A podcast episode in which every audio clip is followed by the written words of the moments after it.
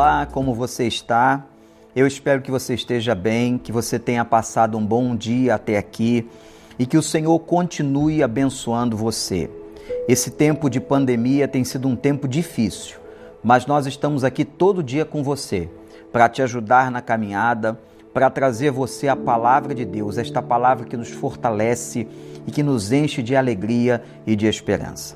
Quero te mostrar agora uma passagem do apóstolo Paulo. Paulo escreveu algumas cartas do Novo Testamento. Uma delas foi Filipenses. Quando ele começa a sua carta, logo no capítulo 1, Paulo está falando sobre os sofrimentos que ele estava vivendo por causa da pregação do Evangelho. Interessante que a carta de Filipenses é chamada paradoxalmente de carta da alegria. Veja isso. Paulo está na prisão. Paulo está sofrendo as agruras de uma cadeia, mas ele está falando sobre alegria. Ele está falando com alegria e levando as pessoas que liam a sua carta esperança e graça para as suas vidas. Paulo então nos dá um exemplo maravilhoso. Como alguém passando tantas dores e tantos sofrimentos, até no corpo, podia e conseguia levar às pessoas uma palavra de estímulo, de motivação, de ânimo.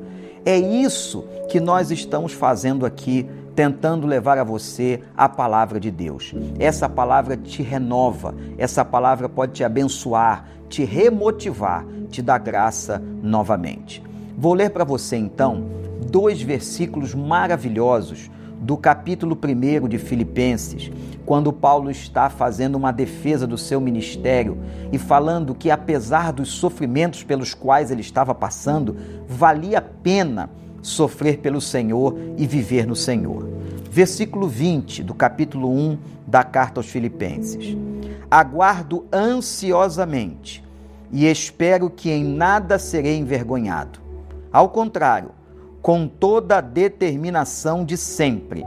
Também agora Cristo será engrandecido em meu corpo, quer pela vida, quer pela morte, porque para mim o viver é Cristo e o morrer é lucro. Gente, só alguém dominado pelo Espírito Santo, só alguém cheio da graça de Deus, em meio a sofrimento, a dores, preso numa cadeia, pode levar uma palavra dessas ao seu público-alvo, que eram os filipenses.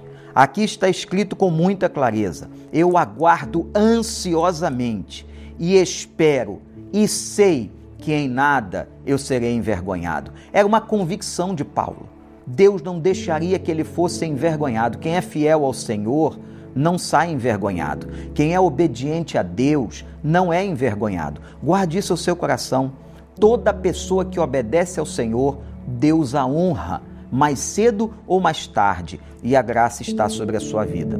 E Paulo então fala até das suas dores físicas e da possível, da possibilidade da morte diante dele, a possível eliminação da sua existência.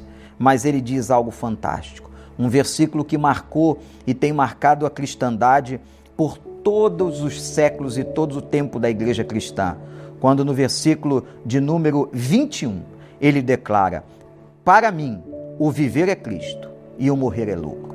Se eu permanecer vivo, eu estarei louvando ao Senhor, exaltando ao Senhor, vivendo em Cristo, com Cristo, para Cristo, honrando a Cristo. Mas se eu morrer, é lucro, porque tudo que virá depois desta vida é eterno, é maravilhoso, é sublime, é inigualável. Portanto, meu irmão, minha irmã, você que me ouve agora, veja isso. Aprenda com Paulo, que esse texto inspire você, abençoe você e que você possa ter essa confiança neste nível, a fim de que diga também: se eu permanecer vivo, eu glorificarei a Cristo, mas se eu partir, isto é lucro. Para mim, o viver é Cristo e o morrer é lucro. Louvado seja o nome do Senhor.